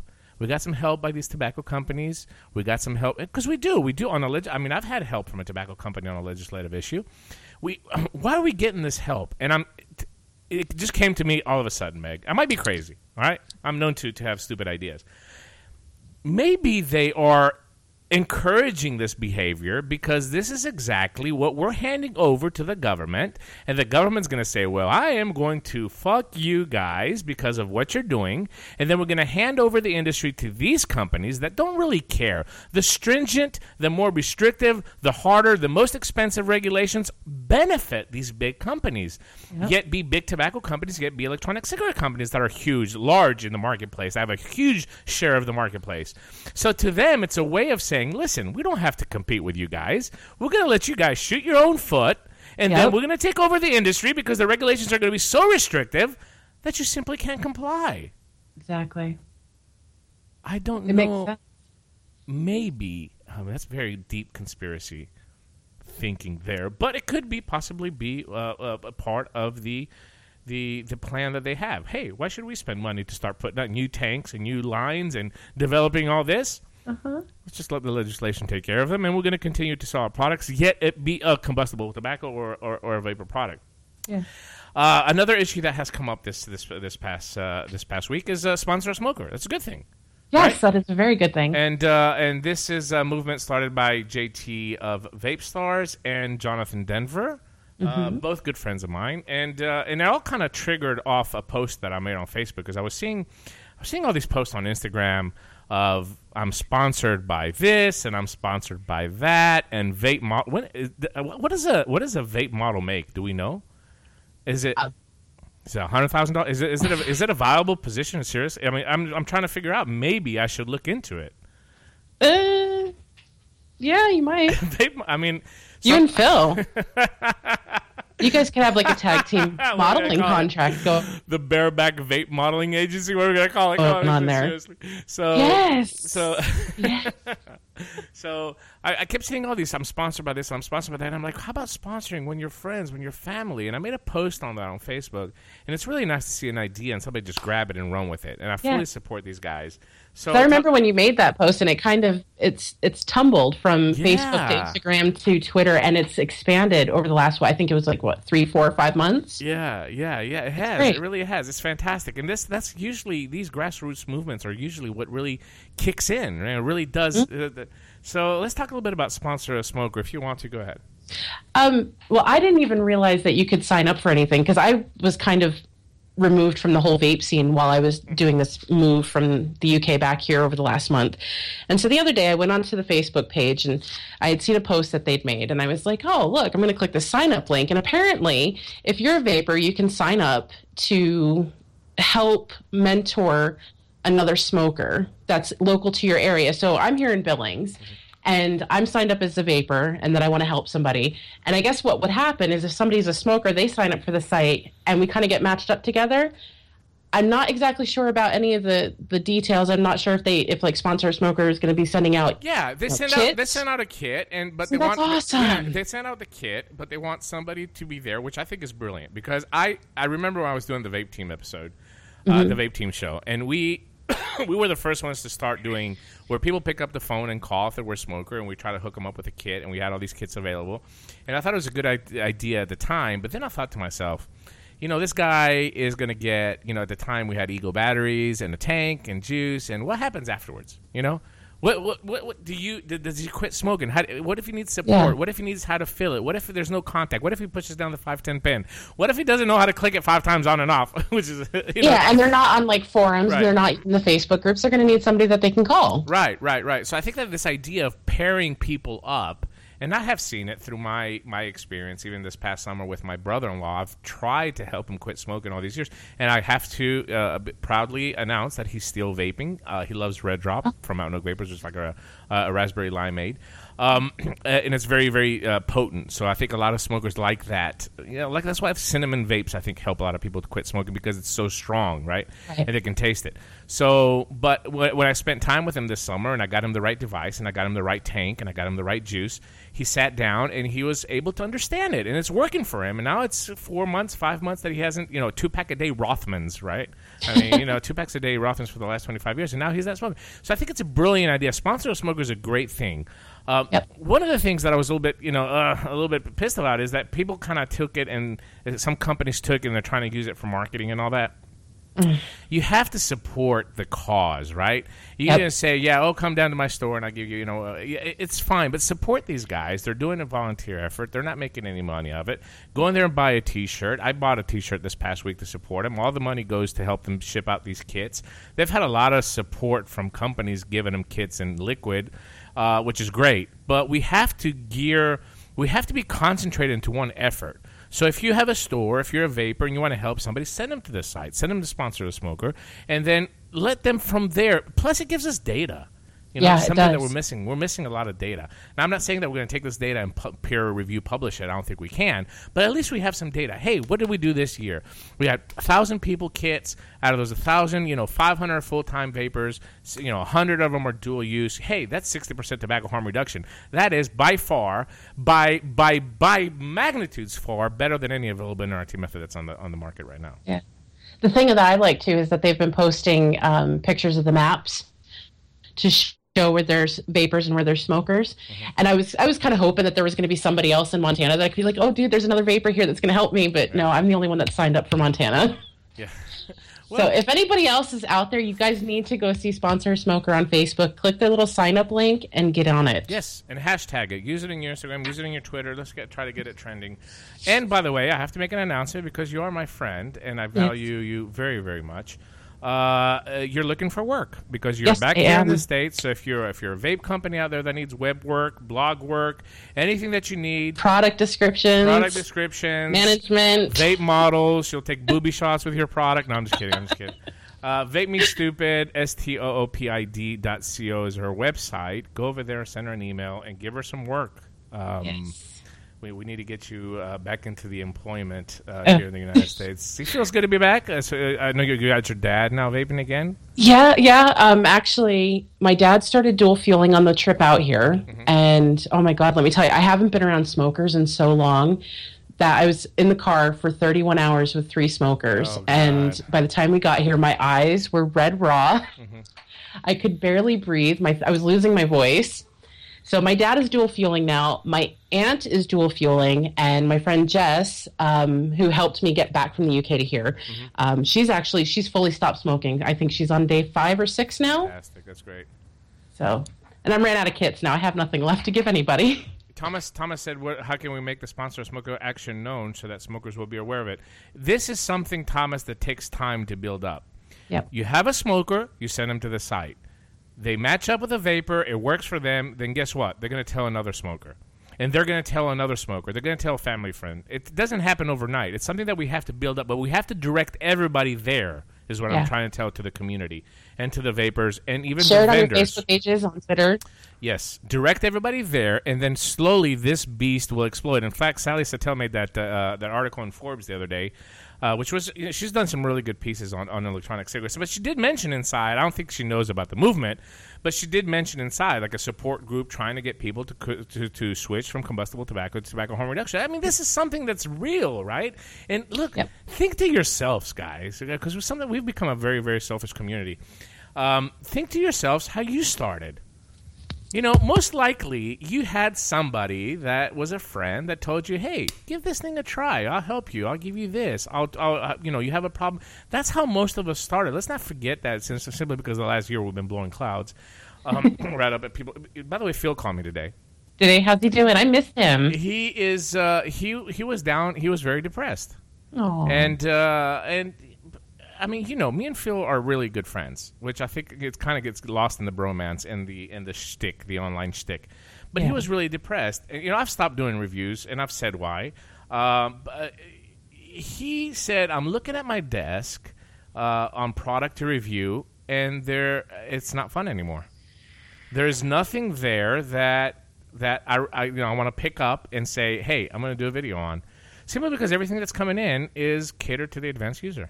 Yeah.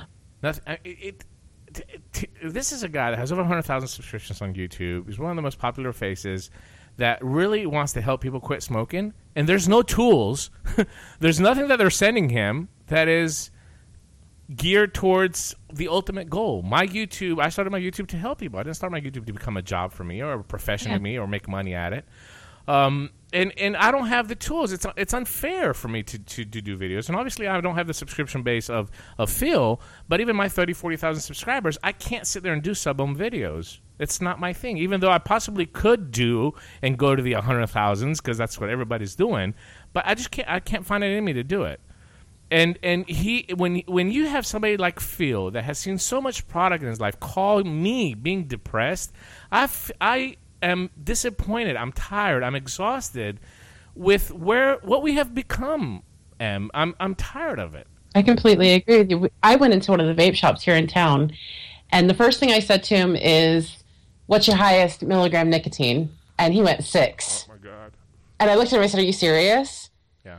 And he goes, "Well, yeah, that's for our cloud chasers range." And I'm like, "So what about your new users? Do you cater to new users at all?" And he goes, "Oh yeah, we have our house our house brand." And so you know they've got plenty of house flavors, but you would think that coming in, obviously my friend's not holding a mod in her hand, that he would say, "Oh, we've got you know from zero all the way up to 24." But no, it was six. He immediately wanted to push onto that to the cloud chasing, and I think two of his friends were there, and they were kind of like you know they were chucking clouds, chucking clouds, trying to look all tough and their coolness. And I'm like, oh, dude, I've were been you like all fanboying over him? Were you like, Fuck oh no. I'm like, dude, I've been doing this for four years. I know what I'm doing. And I actually outclouded them because I wasn't have that shit. But anyways, it, it annoys me when I walk in. I hate going into a bricks and mortar shop, especially when I ask a question as simple as that, and the first thing that they come out with isn't even a nicotine content that is going to help a smoker transition easily from smoking to vaping. I'm so sick of the six and three milligrams being what's being pushed on It's, these. it's new- okay to have it for advanced users, but you have to. I mean, we still have 24 milligram, believe it or not. People think we're nuts. Uh, Good. I saw a question from Jim that said um, uh, that it's partially the reviewer's fault. Even Phil has gotten away from doing reviews of stuff for new vapors. Jim, I disagree. And i- i- look back at some of my videos from last year when I'd get a starter kit from China, and I would do videos when everybody else was doing, you know, the MVP or some some other, you know, advanced user device. I was doing a video for, uh, you know, a eGo style battery with a tank, and I said, I I even say in my videos, I was like, I love getting starter kits to review so I can recommend them to smokers. How can you do a review when me personally, uh, Jim, me personally, the last year I have not had one starter kit come, not one. I've had one. I've had one, and I think I've had a lot of product that was sent to me before I left the UK, and I haven't had time to review it since the move. But some of them, it's the same old shit. It's the same e-liquids. It's the same flavors. It's the same ratios. Nothing has jumped out at me either in the last four months. But nothing has really come to mouth to lung. It really hasn't. Even starter mm. kits are coming with sub ohm tanks now inside. It's not that. Trust me, it's not that Phil does not want to do them, but you have to have a a product and b a product that works. You know, something that's that's worth of doing a review.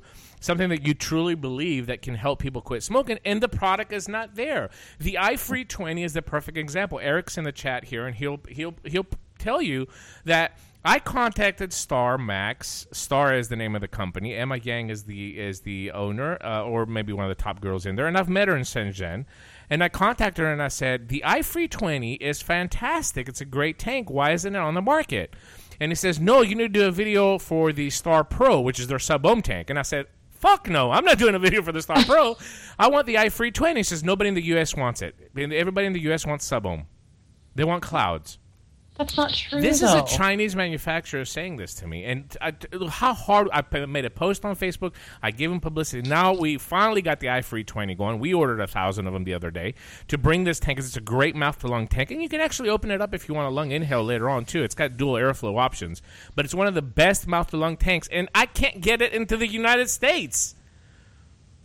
So how is it the reviewer's fault, Jim? I mean, I'm, I'm not trying. I'm, I'm not trying to argue. I'm telling you this is real because I live it. I'm, a- I'm a reviewer. This is what I do. I mean, I, I, I don't get any product. Nobody's contacted me with a new device that's going to help smokers quit. Period.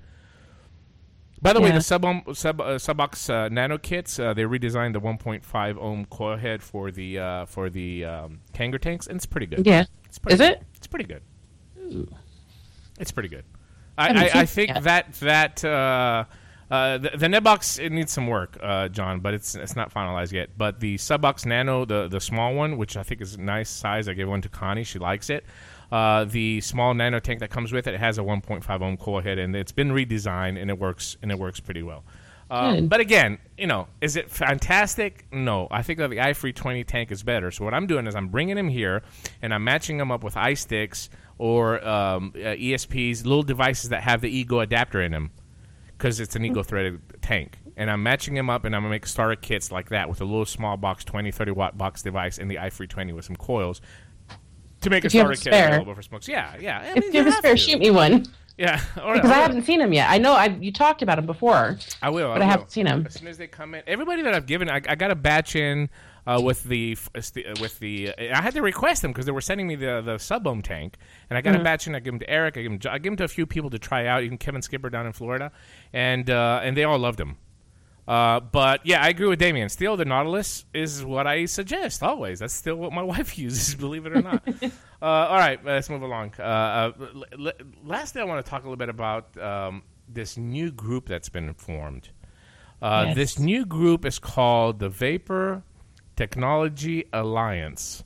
Uh, you can Google it. You're not going to find a lot of stuff about it. We do have a website that has been registered. It's vaportechnology.org. Uh, but apparently, this group was formed by a couple of any, uh, a couple of former SFATA board members. So a couple of people from the SFATA board quit, uh, resigned. I shouldn't say quit. I don't think it's a paying position. It might be. I don't know. so, uh, including uh, Ron Tully, uh, which uh, th- he's not really affiliated with anybody. He is a, a tobacco guy, though. He does consulting and stuff like that. And and and National Tobacco, which was one of the biggest clients of SFATA, uh, clients or members, I should say. They're not really clients and they formed their own group. Uh, and I was a little bit disturbed by that group kind of forming at a critical time with the deeming regulations right around the corner.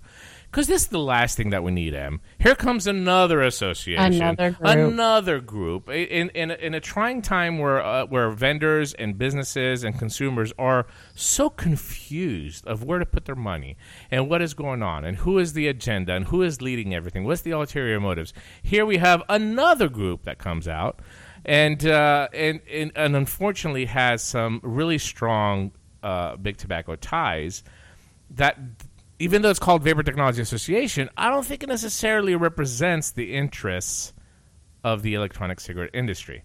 Uh, and on top of that, uh, the SFATA group fired the lobbyist. The, you know, we remember when we went to D.C. with the Tennessee Smoke Free Association?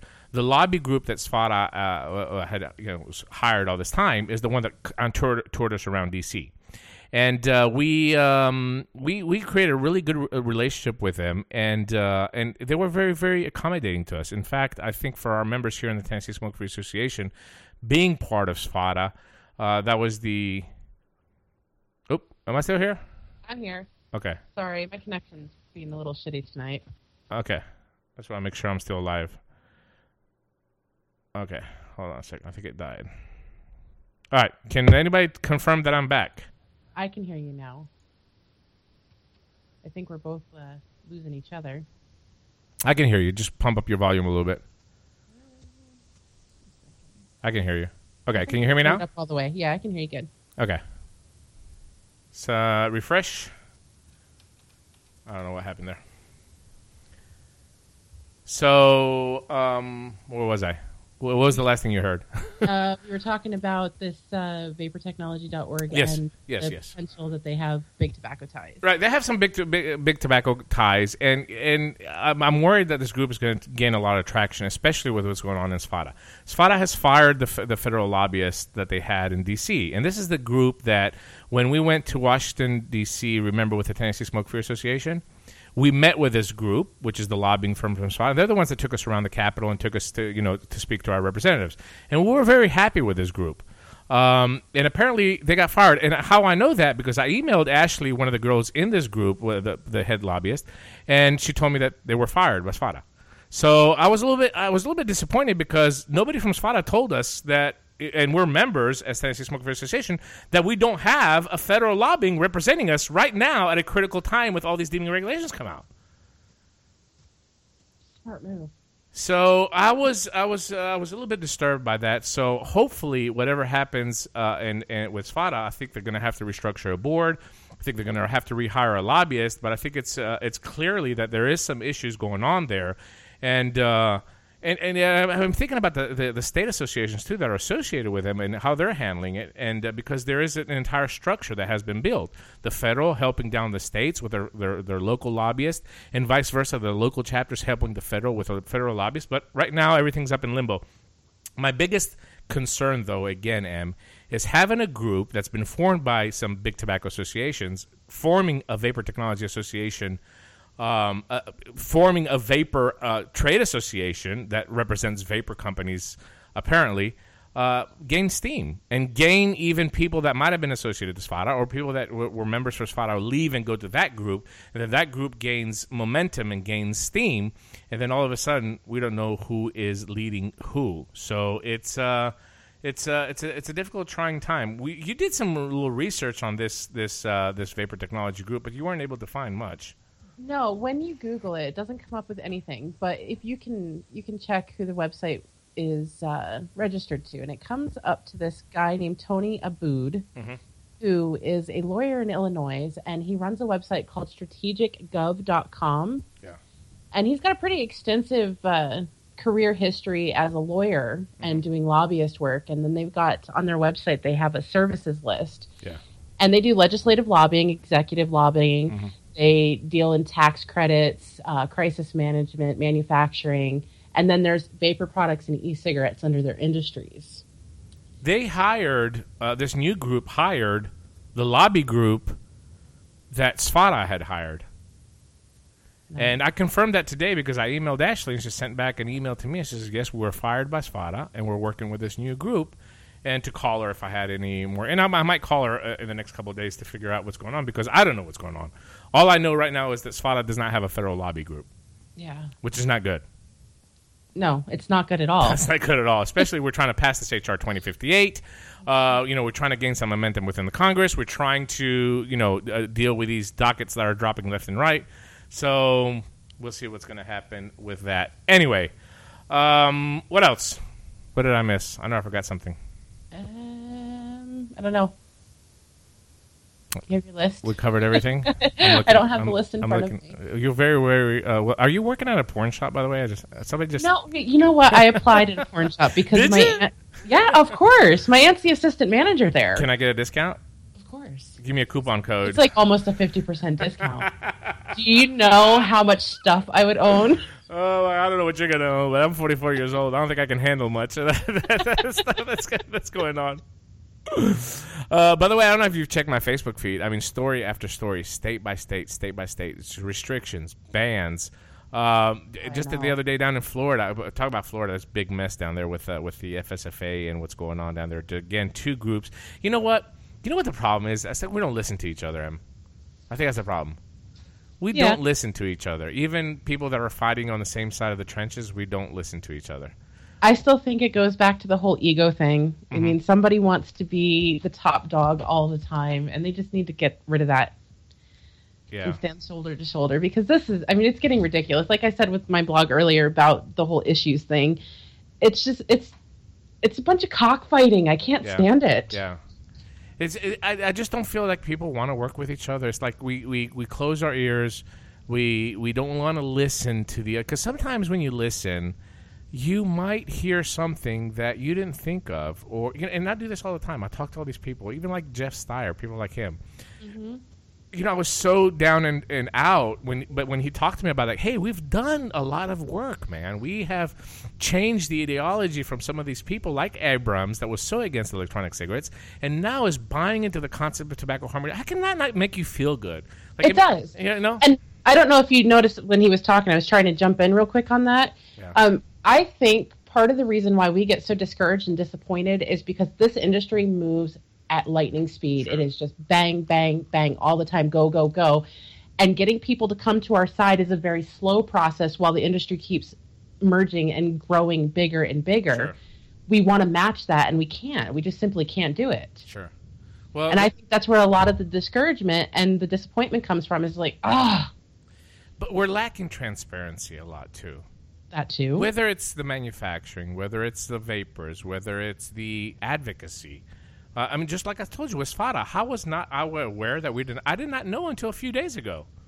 I only knew that the they've got a new co-president for the the NorCal chapter. Yeah, th- that's that's other day. local, that's state, and we're talking about the federal group. Uh, this is the group that that two of the board members resigned, and the federal group was fired. I mean, the lobbying group was fired, and I'm a member. I pay seventy five hundred dollars a year, and I didn't know about it. I mean, you got to be transparent when it comes to those issues. You know, And is there any other group right now that's got a federal lobbyist? No. Well, uh, this vapor technology uh, uh, alliance them. group uh, apparently hired the one that's FATA fired, Okay. which again I found out today because I sent an email to to uh, to David Ash. Uh, her name is Ashley Davis. Uh, she works with uh, the group that we went up there is West Front Strategies. That's the group that took us to DC and walked us around. I've met with her a couple of times uh, in DC in various meetings, and I was always very very satisfied with the way that they they they worked. Yeah. So, I mean, the one thing that I found with my vendors here in Tennessee uh, this past year that was really satisfying with our affiliation with FADA was that that lobby group. And now it's not there anymore. it's not there anymore.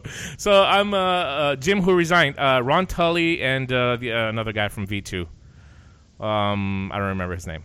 But anyway, these two pulled away and formed their own group um, from from SWAT. I don't, I don't really don't know why. I wish I could expand and tell you why. I really don't know. But those are the facts, and uh, and we have to have more transparency. We need to let people know what's going on, whether it's local, whether it's city, whether it's state, whether it's federal. People should know what's going on. When you take money, right, as an association, you need to tell your members what you're doing with that money, and uh, because a lot of the vapors don't see what you're doing with it And if the vapors don't see what you're doing with it, they start the, oh, where is this money going? Down in Florida, I think they accused the guy that's leading the Florida Smoke Free Association of buying a new car.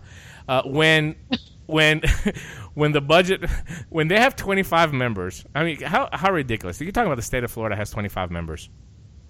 They barely can pay the lobbyists i think they're behind on their lobby bill like $15000 and there are people accusing them about eh, this is how people think.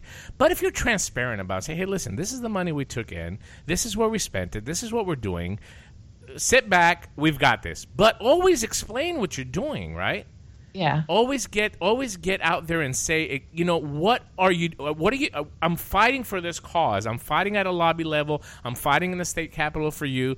This is where the money went. We spent this much to get decals. We spent this much on travel. We spent this much on the lobbyists. We spent this much on the pr boom. There you go. Why did you do this? I did this because of this reason which in my in, in, in my case i always con- consult with the vendors first and see what they want to do because they're the ones that pay the money Exactly. so the ones that are giving you the money should be the ones that are guiding you because you're representing them for crying out loud. And now all of a sudden we don't have a federal lobbying re- representation. That how fucked up is that? it's pretty fucked up. We're fucked. That's all I'm trying to say. um, so I had I had, to, I had, to, I had to get We're that fucked. in. By the way, let me tell you briefly um, about my Paris trip. Uh, I did go there for work, so I didn't get to advocate as much as I wanted to. I worked very. It was a three day event. It was very very long, from nine o'clock in the morning, six o'clock in the evening, three days, and it was exhausting. I did get to see the Eiffel Tower and the Louvre. You know, we did a couple of that thing. You know, whatever. Paris smells. Have you ever been there? Are you there? Did I lose you again? I lost you again. Are you there? Did you lose me? Yeah. Okay, you're you. back. You're back. Um, so Paris, Paris smells. Like everywhere you go, there's a smell. There's a funk. I saw at least, I swear, I saw at least ten people peeing in the street. I mean, that doesn't even happen in Greece, right? And we were having some really austerity measures, like, and they weren't even hiding it. I think that's like a European thing because people in the UK do that too. Is it? it was like really, really blatant. I need you to pull off on the side of the road, and your kid can get out and just pee all over the street, the sidewalk, whatever. It doesn't matter. And there was a general rudeness, and I, I know that's more of a culture. I'm Greek, so it doesn't really bother me. You know, I mean, I've dealt with rude people all my life, but um, there was like a general rudeness uh, against Americans, and the way that they talk to you, and they, you know, trying to accommodate you. Even the show itself, the first night we're there, uh, we set up the booth. They stole five of our ESP mods. No. So we had the ESP mods with the testers ready to go. It looked really good. I take a picture.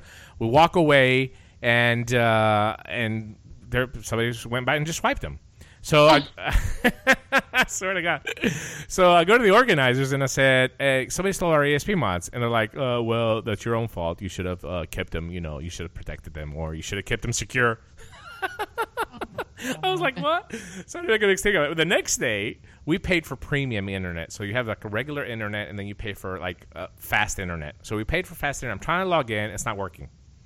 So I go to the organizers again. I said, uh, the internet's not working. And uh, she's like, well, we don't have anybody on staff to handle that. You need to call this number and deal with a technician. And I said, excuse me. I said, do you realize I don't speak French? I mean, I'm going to call this technician and solve my issue when I don't speak French. I don't. There's nothing that I can do. I think you and Phil just need to stay out of the northern part of Europe because you have no oh luck Oh in the UK God. or. We're going to Russia. If this was happening in France and London, what's going to happen in Russia? We might end up in Siberia in some jail. You never know. They, they Russia's got Snowden over there. They've got that Chris Snowdon guy. Russia's kind of cool to Or are they, America. are they cool? We're going to Moscow in December. There you go. That's awesome. So uh, let's let's hope that trip goes a little bit better. I had fun in Paris. I got to meet uh, some of the people that I've always looked forward to meeting. Uh, Dr. F was there. He did a presentation on this this uh, this study that he's doing with the Public Health England information. The Public Health England document is huge. Yeah, it's not is just not- the report that you saw, right? So he took all the information. As a scientist, you can download the extensive, um, the smaller pieces. I'm sorry. It's on my website too. Okay, so you know he downloaded and he and he want and he he he he got all the information and some of the information that he found in there was groundbreaking. So he made a presentation about it and it showed uh, prevalence of smokers in France and in the EU as well and how they've declined the last couple of years. And within the Public Health England, from the survey that they did, I don't know how many thousands of people there were, and there were questions great questions. They weren't questions like the CDC, like "Have you used an electronic cigarette in the past thirty days?" and "Oh, know, kids are vaping," right? It wasn't those kind of questions. It was questions that actually show you that you know what you know. Did you try it? Did you follow up on it? What are you using? You know, it, they were really good questions. Thirty percent quit rate. Thirty percent quit rate, uh, and thirty-five percent dual use. I mean, that's almost seventy percent tobacco harm reduction. That's a, that's a huge number. This is a groundbreaking number. So he's going to do a published study based on that information alone to show that hey, e-cigs help people to quit smoking. Now, that's a good thing. The bad thing is that nobody in the United States will take it seriously because apparently in America you have to have studies in America to Europeans to have different lungs. Fuck Europeans. They don't they don't care. They don't they don't smoke and vape like we do. we have to have Oh. America studies. And you know, the craziest thing is Europe probably has like dirtier city air than we do over here. It's true. So I don't know. It just doesn't make any sense to me at all. It really doesn't. Does it? I mean, all, all we can do, you know, you know, the only thing that we can do is this right here. This is the only thing we can do. Man, I got this. This is my house. My house. My house. Call me. Call me CEO. I'm in charge. Cigarettes? That's not. God, this is such a disgusting ad. I really can't believe that they did that. Really, it's just so so bad. but uh, anyway, I think we covered everything that we had to cover. Uh, ag- once again, uh, Meg, it's nice to have you here in the states. I know. And now you're two hours behind me, where before you were you were in the future. Now you're in the past. How cool is that? My name's Marty McFly. Well, nice to have you on. I I uh, I appreciate all your work here for Smoke Free Radio. It's nice to have you here. I'm glad I'm home. I'm glad I'm back. I really, really miss doing the show.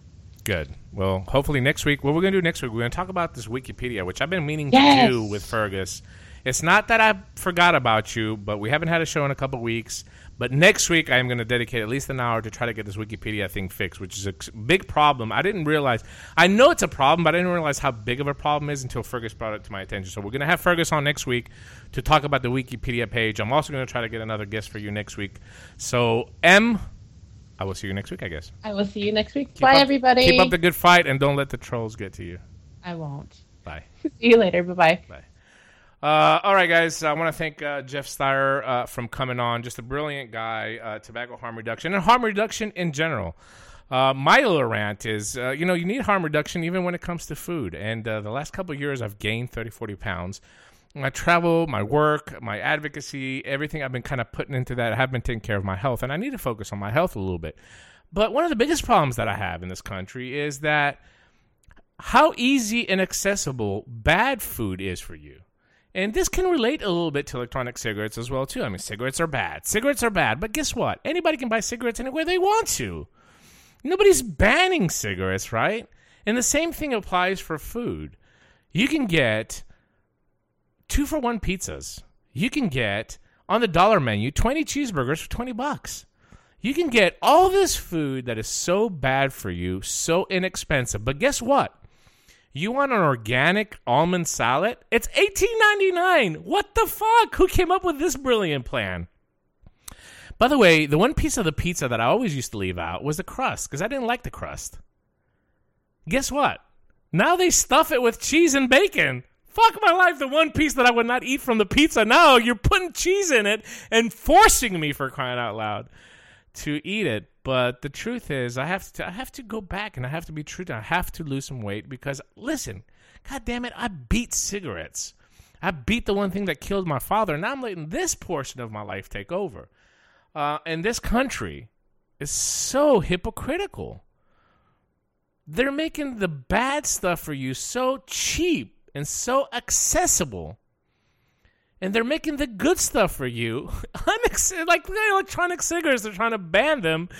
They might as well ban an organic almond salad because it costs eighteen ninety nine. Nobody's gonna fucking buy it. What is wrong with this picture? Harm reduction. It's a concept, boys. Harm reduction. We have to get people to buy into it, especially the people that are trying to run our lives. I hope you enjoyed this episode of Smoke Free Radio. I will be back next Wednesday night, 9 p.m. Eastern. I miss you guys. I'm glad to be back. Thank you for listening and have a wonderful evening.